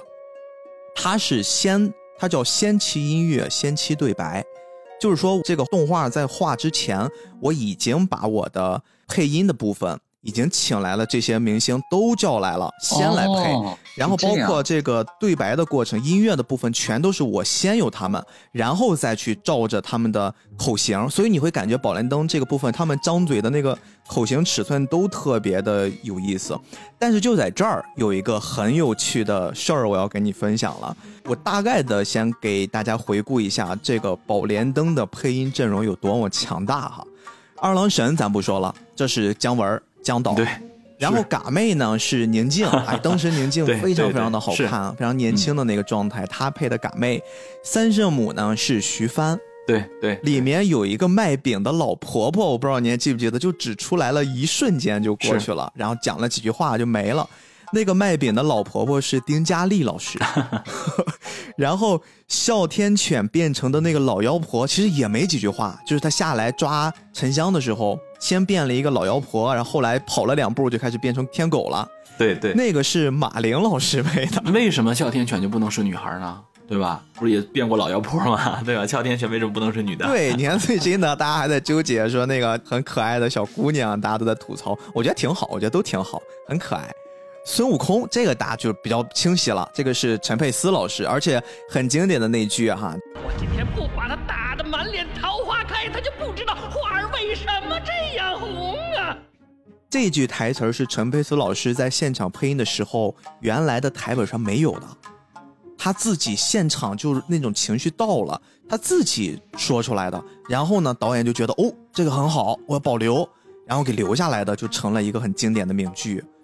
再包括什么土地公是崔杰，假道士是梁天儿，哎呦，这些我们现在所有的这些人都是真的大师级别的，然后把他们全部凑到了一起，而且很多人大家都不计成本，就你别管我对外我的身份报价是多少，我愿意为这部片子去配音，我愿意去给我们这个片子成做做供一份力量。可能这也是跟那个五十年为了给国家献礼有关吧，大家都纷纷的愿意投入到这个动画创作之中。还有一个很重要的配音演员我没说，就是我们现在很知名的青年表演艺术家胡歌，胡歌老师。对，当时我都惊了就是。沉香 从小到大转变的那一瞬间，大吼了一声，就这一嗓子是胡歌吼了好多遍，当时他很小，吼了好多遍，最后给吼过的啊，拿了五十块钱就顺利的给过去了。哇塞，还有很多很多很优秀的配音演员，他们都来了。这个部分呢，在网上大家是可以看到，它有一个很详细的配音过程的记录的。记录你会看到这些老前辈们他们在配音的时候，不只是站在前面配音，他们是真的在表演。啊啊！我原来就看过，原来看过一个央视的一个对纪录片儿，那个叫专题片儿的啊啊对对对，央视拍的啊，专题片，就是演他们在那儿录对，就是里面一个小桥段，然后他就他也是在演，他演的很使劲儿，在上面整个人的肢体动作都非常的大，哎，走那个架势全部都在对应着。哎，对我插一句啊，呃，这次杨戬的那个配音演员有一个我媳妇儿特别喜欢的季冠霖，因为她是喜欢《甄嬛传》嘛，她说她每次听到季冠霖说话就想到甄嬛，啊想到这个小主，季冠霖老师其实这次在《杨戬》里面配的是那个宛罗，是。就是沉香妈妈的闺蜜。这个角色其实我还看到他们幕后有一个制作，然后那个制作里面其实还提过她说，甚至啊，这次导演就在创造婉罗这个角色之前，脑海里面就先想着是季冠霖老师，哦哎，用他的声音来表演，可能会塑造出一个什么样的女性形象。其实这也是一个很有意思的小点。再说回来啊，因为他们当时是没有画面的，他们只能通过自己想象去表演。所以他们在那儿看是吧？哎，这儿就是我要跟你说的另一个特别特别值得敬佩的。你看这些老期的艺术创作者，他们能做到什么极致？正是因为他们想到我要先去做配音，为了这个片子的制作效果更好，我请来了这些都是优秀的演员、艺术家。那他们在配音的过程之中呢，我们的导演，哎，就想到了一个招儿，说你把他们录下来。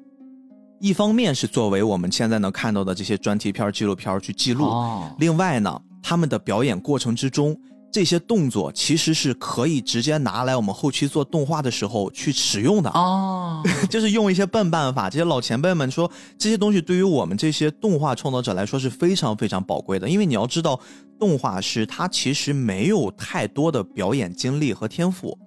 他们只能靠想象。靠一些以前的作品的参考，那现在现成的这些优秀的都是国家顶级的演员、艺术家们，他们在现场真的是演起来了。他不是我们朋友们想象那种，就是我使使劲儿、乱攥攥拳头。当时他们是真的是在表演，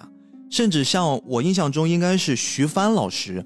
他在配他的这个角色三圣母的时候，他当时直接提了一双平底鞋来，哦，导演都疯了，说你干嘛呢？这是，咱不是配音嘛？他说不是，我要先把我的身体那个状态先调整到跟我想象的三圣母的状态是一样的，然后我再去做配音，再去做表演，我才能把那个劲儿使上。是这样。对对对，所以很多很多的动作其实都应该归功于这些优秀的配音老师们，他们现场的表演，甚至姜文儿二郎神，你仔细看，他有姜文很多很多的神韵，就是姜文在演的时候，他突然想到了一个点，他说：“哎，导演，我感觉我跟这个二郎神很像。”说你要不二郎神那形象，反正你也没画，你照着我画得了。然后导演一说，哎，好像是哈，可以这么来。然后就会看到我们现在很多很多小朋友们童年阴影里面那个二郎神凶巴巴的那个样子，你仔细看眉宇之间，就是姜文老师的那种英气，那种霸气。对对对，而且张老师这事儿还没完，还有再往上翻一番的惊喜，就是你要知道，即便是像姜文老师、像陈佩斯老师、像徐帆、宁静老师这些艺术家们，他们已经有了这么丰富的表演经历了。但是你突然给他们一个剧本儿，然后给他们一些对白、一些台词儿，让他们直接就去拿捏情绪，你说我怎么能表演出来呢？我怎么能去对上那个节奏呀、那些情境呀？我做不到的，其实是很难的。姜文呢，他也是跟导演再去说啊说，哎，导儿，我这边现在这么一情况，真的我想把它做好，但是我不确定能把它做到最好。这个时候，常光熙我们常老他想了一个非常非常牛的办法。我们动画确实没做，我们又确实是这件事要先期音乐，先期对白，我们确定这个方向不变了，他就亲自跟他的朋友们就手绘了一千六百多张分镜。直接就拿着一个分镜本厚厚的一摞给到他们，让他们对着分镜本去找感觉，然后去表演。这就是你看到的那个纪录片里面，为什么他们手里面都拿着一个本子，一直在低头抬头低头抬头，就是在做这件事儿。这个真的是每次我在看到这些信息的时候，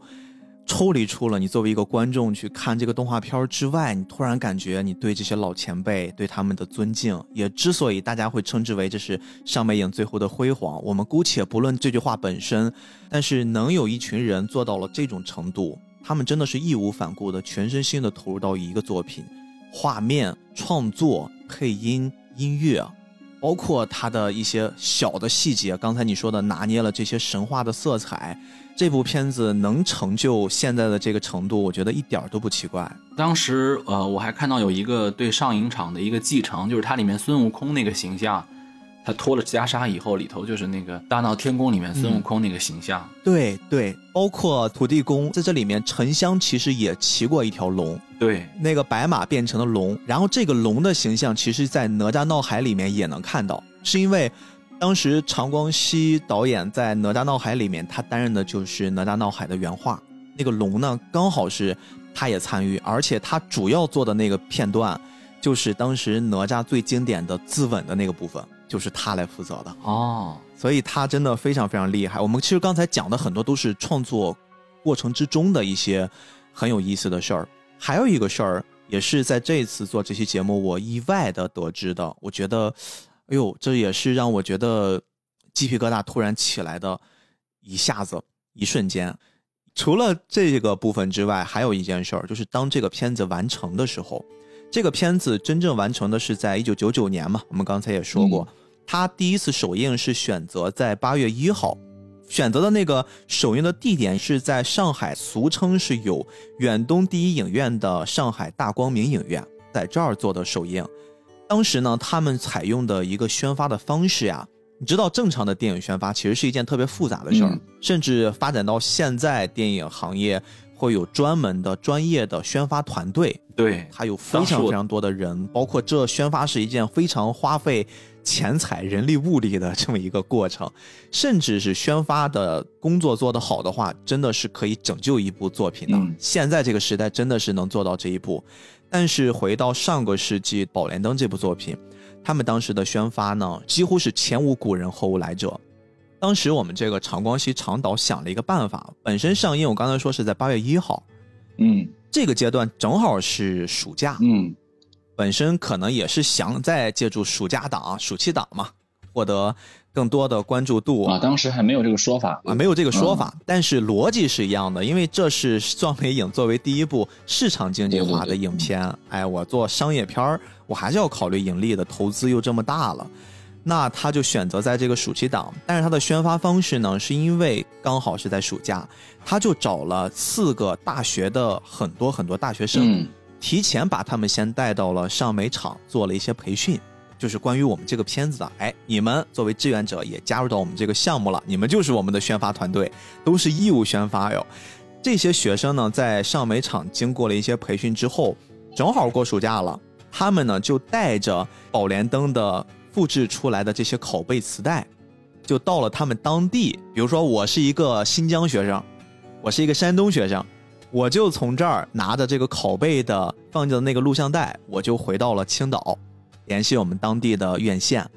我呢就作为这个项目的负责人，就在这儿放，而且不只是放，我还要现场去看有没有人偷偷的录呀，就要去制止你们。包括晚上这个录像带都属于是财产，我还要对它有这个监管责任，我要负责看护它。到了第二天，我再拿来放，就是他们属于以学生的方式向全国各地给铺开。每一个学生其实都是既担任着监管员，又担任的宣发团队的负责人。嗯他是用这种方式来做的，就特别特别有意思。而且整个这个暑假结束，正好放映也结束了，他们就可以再把这个磁带拿回来，哎，准备上课了。上课之前送回上美厂，然后大家一起庆祝。因为这次票房在那一年也是获得了非常非常不错的成绩，应该是仅次于冯小刚的《不见不散》，全国第二名啊，一个非常好的票房成绩。不见不散，对，那是九九年。一个很有意思的过程，所以就是这些零零散散凑到了一起，就诞生了我们今天一直在聊的宝莲灯的故事。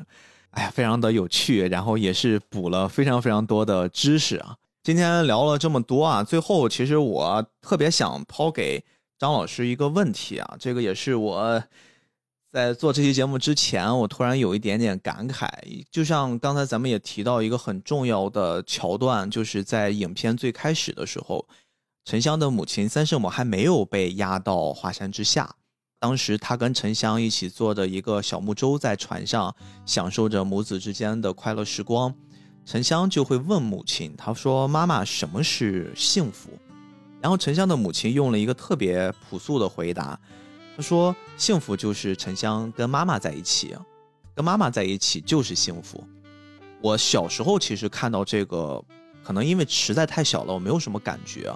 我慢慢长大，特别是当我现在这个年纪，回过头来重新做节目，我再看这个桥段的时候，我会感觉好像我对幸福的理解有了另一层含义，甚至是我觉得除了超脱于这个母子之情，然后这个人间的幸福之外，对于我来说，作为一个创作者吧，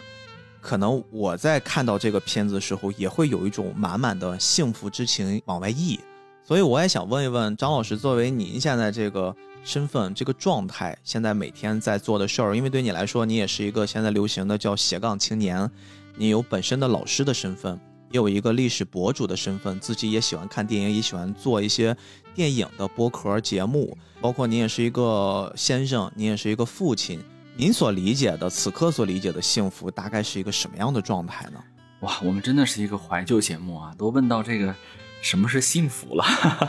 这个这个问题本身就很怀旧哈，已经很多年没有问，没有人问过特别好奇嗯。因为我们谈到《宝莲灯》，谈到一个我们儿时的动画片，我也不想一直的去怀旧吧，我想站在我们今天的视角来讲一下哈，因为我做了老师以后，尤其是我做了父亲以后，我特别觉得有的时候啊，抖机灵啊不如手拙。诶，对，就是比如说，我们觉得现在有一个很好的现象，我们国漫发展的很好，我们的动画发展的也很好，很多给孩子讲的故事呢越来越成熟，这是好事。嗯而且一个成熟的动漫体系，就像一哥你做的这个节目啊，动漫不一定是给小孩子看的，对吧？嗯动漫可以给成人看，可以给任何年龄阶段的去看。是啊，但是如果说动漫还有一部分是要把我们的观众放在孩子身上的时候啊，我们能不能放下我们那一份急于表达的价值观和嗯那些抖机灵的东西，老老实实的讲一个人类最初的故事，寻找生命，寻找母亲，寻找那份不需要多想就能获得的，很贪婪的，但是又很温暖的，而且还特别有一种想把它散发出去的这种原始力量的爱。这个故事不用多去思考，而是说等我们长大之后再思考时，觉得我还能从中收获很多。呃，您把您的那些有趣的想法和深刻的思考埋在这个故事下面，嗯也未尝不是一件好事。啊、我还是那句话，孩子啊，他是小，但是他不傻，对吗？对我尤其做了老师，做了呃这个父亲之后，我更是这么觉得。我们并不是非要讲一个特别复杂的故事给孩子听才是对他的尊重。好好讲一个简单的故事，你怎么知道孩子们不会理解很多呢？嗯对吧？他还有他自己的空间呢。留白为什么在中国文化当中高潮？是因为他对于受众者极大的尊重。是就是我把我的对象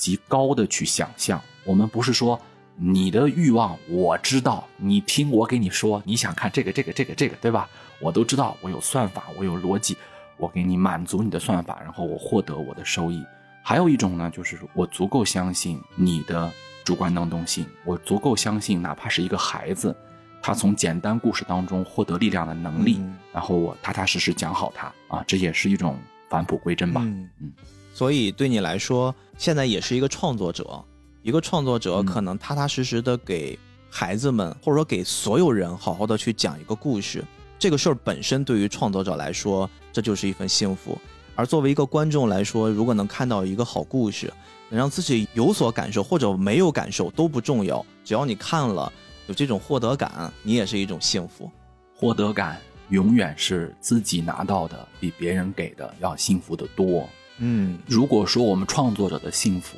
一定不是我们的一个什么价值观念输出给别人之后，别人同意了，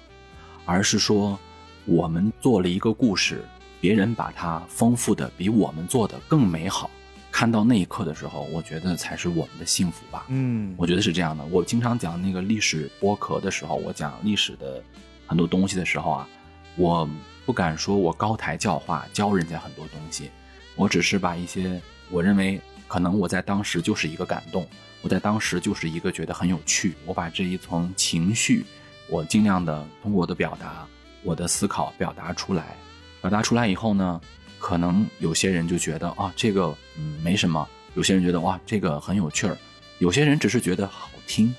有些人觉得只是安心，有些人觉得这个东西可能只是一个港湾，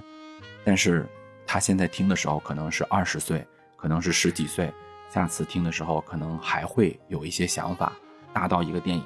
小到我们做的一期节目，我现在不觉得点击量是幸福，我不觉得那个数量多是唯一幸福，因为当下的点击量和那个什么量啊，它是体现我们现在能找到共鸣的普适性，但是还有一种幸福就是，我们虽然可能没有老先生那么厉害啊，但是我尽量虽不能至，心向往之嘛。我们想做到一个，再过几年还有人能想起来我们的一期节目，然后他还能正正经经跟他的朋友像今天咱俩这样聊一聊，嗯说当年呀，我听了一期这个菠萝油子，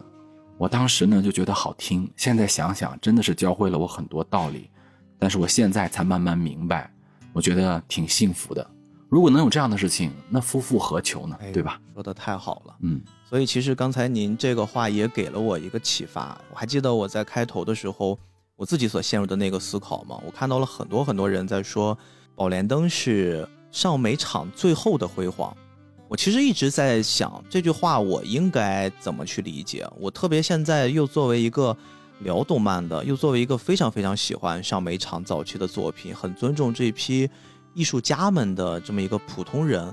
我到底该怎么去看待这句话？你刚才的对于幸福的理解，其实给了我一些解答。我突然感觉，好像上美场最后的辉煌这个话本身的意义它就不存在了，因为首先上美场一直还在，还在对，他只要保持着一种创作的状态，他保持的这些跟老前辈们留下来的一些宝贵的精神吧，这些东西只要还在的话，那我相信创作。我是一个特别坚信创作的人，只要创作精神还在，那好作品一定还会再出现，只是我们需要一个让它开花结果的过程。同时，对于现在来说，宝莲灯它已经不只是上美场的代表了，它代表的是我们中国。我们中国的动画真的是经历了起起伏伏，我们现在能看到了非常非常多优秀的作品正在萌芽，正在像破土而出的竹子那一瞬间一样，给我一种蓬勃的生命力。我还是对中国动画是充满信心的。而所谓的最后的辉煌这件事儿之所以不存在，是因为我觉得辉煌代表的一个高峰，但是高峰本身就是需要让我们去攀登的。高峰同样除了攀登之外，还会像我们今天说的宝莲灯一样，可以用一把信念感或者用创作之力造就的那把大斧子。我们每个人可能都是二郎神，每个人可能都是沉香，不管你是作者还是观众还是平台，我们一起合力举起这把斧子，然后把那座高山给劈掉。劈掉那座高山，我们再搭建起另一座山，那座山可能是我们的下一个辉煌。我希望能通过这种状态，给听到这期节目的人，正像刚才张老师说的那样子，给大家一点精神力，鼓励一下啊！我们每一个环节都是为中国的动画，我们共同在努力着。然后也特别欢迎大家能走进院线吧，去支持一下我们现在的国产动画。我们我跟张老师没有任何的商单或没有者说经济没有我们只是都是作为看完了院线的电影讲解。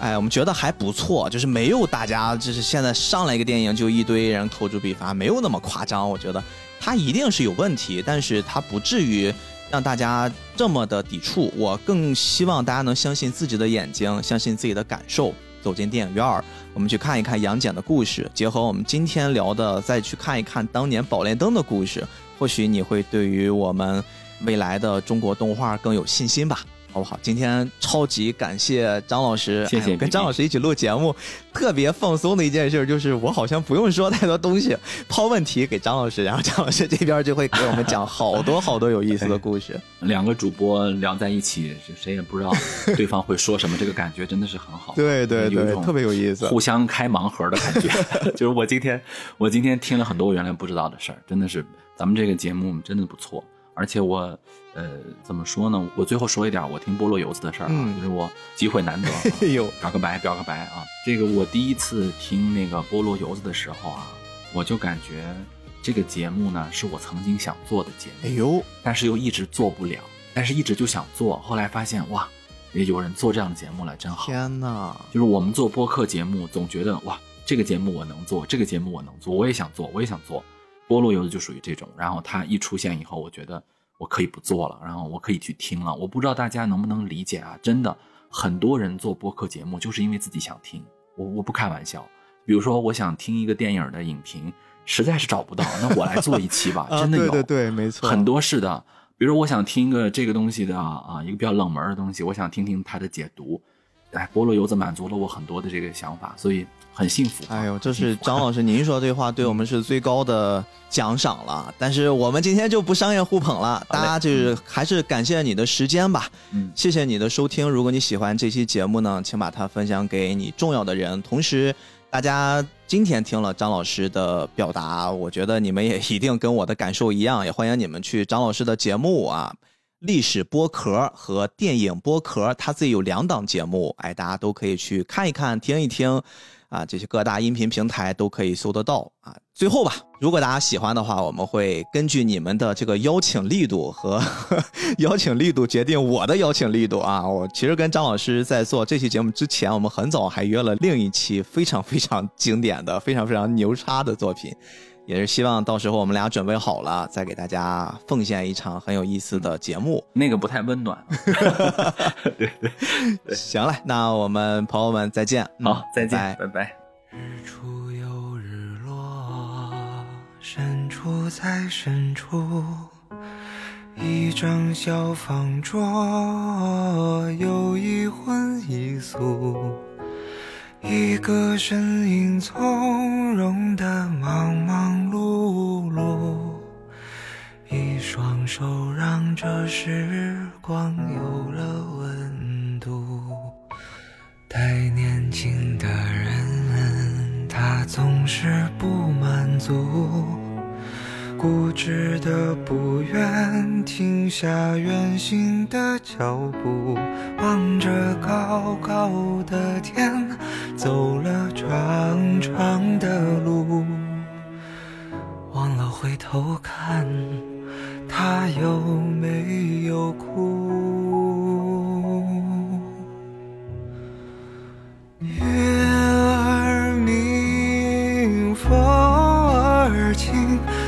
是你在敲打我的窗棂。听到这儿，你就别担心，其实我过得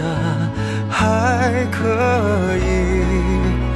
月儿明，风儿轻，你又可曾来过定是你来时太小心，直到我睡的。